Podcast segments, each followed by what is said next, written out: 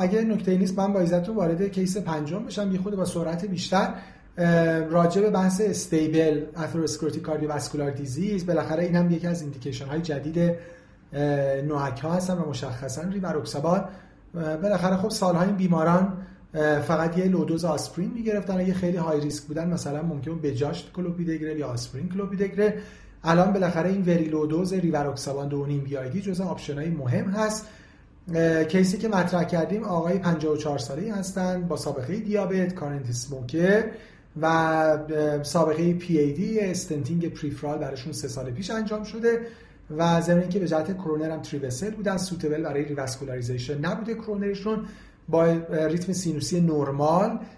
چیزی که خیلی دوست دارم تاکید کنم مطمئنم دکتر صادقی پورم هی تاکید خواهند کرد که این داستان مال atrial fibrillation نیست. این داستان مال ریتم سینوسی نرماله. و اگر متاسفانه تو practice هم زیاد می‌بینیم که مریض در حقیقت ریتمش AF داره دوز 2.5 BID می‌گیره. ریتم سینوسی نرمال EF 35 درصد. دکتر صادقی در خدمت شما هستیم. این بیمار آسپرین تنها آسپرین کلوپیدگرل آسپرین رو آسپرین پراسوگرل یا آسپرین low dose ریواروکسابان کدوم براش ارجح هست خیلی متشکرم همونطور که فرمودین ما از سال 2018 به بعد مطالعه مهم COMPASS رو داریم که در واقع حالا یه ارائه جدیدی برای low dose anticoagulation به عنوان add-on به یک رژیم antithrombotic به ما چیز کرد. مطالعه COMPASS ذاتا برای مریض های stable کرونری و stable peripheral disease به حساب design شده. ما در حوزه acute هم در بیماران ACS حالا با یک کمی قدرت کمتر و هم در بیماران پی پی با قدرت بیشتر مسلم‌تر باز هم اندیکاسیون استفاده low dose rivaroxaban رو داریم کلا ما باید بدونیم که کفه ترازو همیشه به سمت بیماران پی هست. یعنی چون که وضعیت مریض ریسک مریض atherosclerotic profile شون بیشتر هست ما این مریضی که هم CAD داره و هم پی داره و به عنوان یک مریض پی در نظر می‌گیریم. اینو به چه خاطر میگم؟ نه. به خاطر اینکه دسته بندی بکنیم به خاطر اینکه اهمیت دادن ریوروکسابان دو میلی گرم در جمعیت پی بیشتر هست.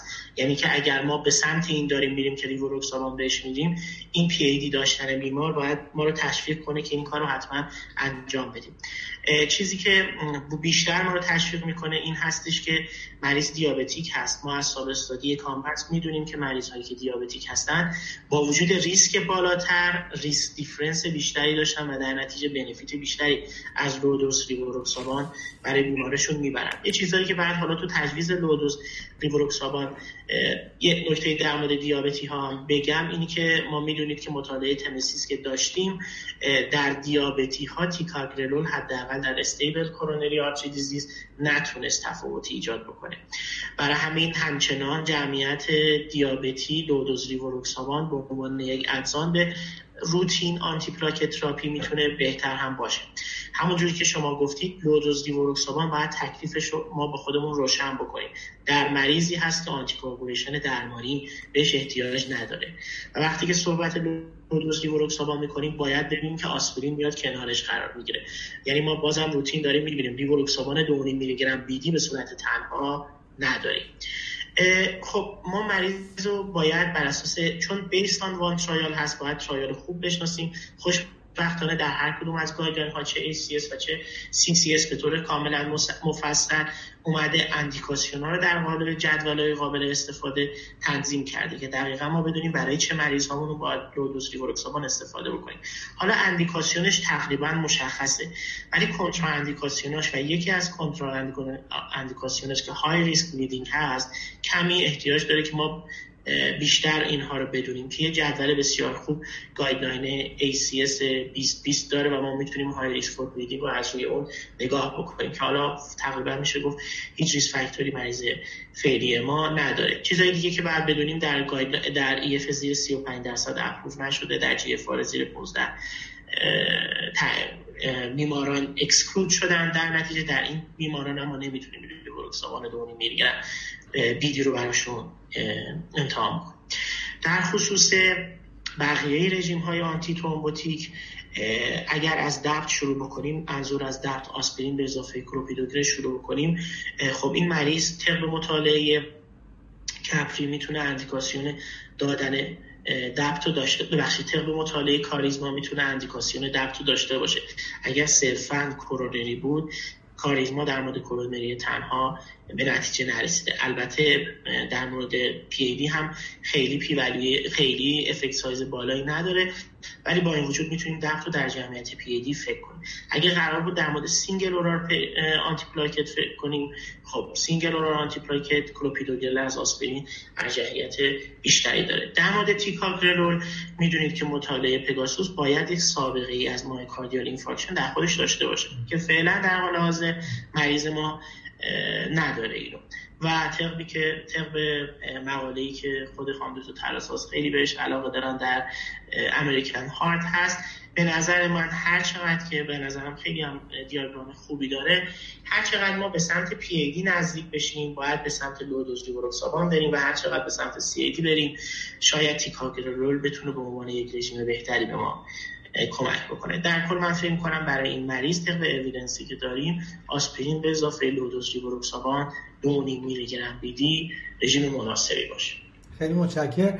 من اگه موافقین اینجوری جمع‌بندی بکنم که پس تقریبا consensus guideline ها هست که بیمار CCS اگه high risk برای حوادث ischemic باشه و high risk برای حوادث bleeding هم نباشه با یک class of recommendation خوب یعنی توی دوی A توصیه میشه که در حقیقت علاوه بر آسپرین یه antithrombotic دیگه هم بگیره.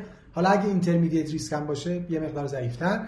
ما دو تا option مهم داریم. یا DAPT بشه بیمار حالا با clopidogrel ticagrelor یا prasugrel یا dual pathway بشه با very low dose rivaroxaban اینکه بین اینا چه جوری حرکت بکنه من جمع‌بندیم.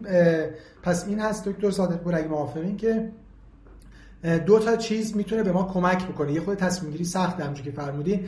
اگه بیمار سابقه MI داره و DAPT گرفته و DAPT رو تحمل کرده در سالهایی که به MI نزدیک به سمت DAPT هستیم مشخصا در یکی دو سال اول بعد از یک سال و هرچی از MI فاصله می‌گیریم یا اصلا اگه بیمار سابقه MI نداشته مثل این بیمار ما به سمت DPI میریم و اگه بیمار در context خودش پی ای دی هم داره که باز میریم به سمت DPI dual pathway inhibition این جمع‌بندی خوبه. دکتر دلاساس دکتر صادقی پور برای اینکه بین اینا چجوری حرکت کنیم؟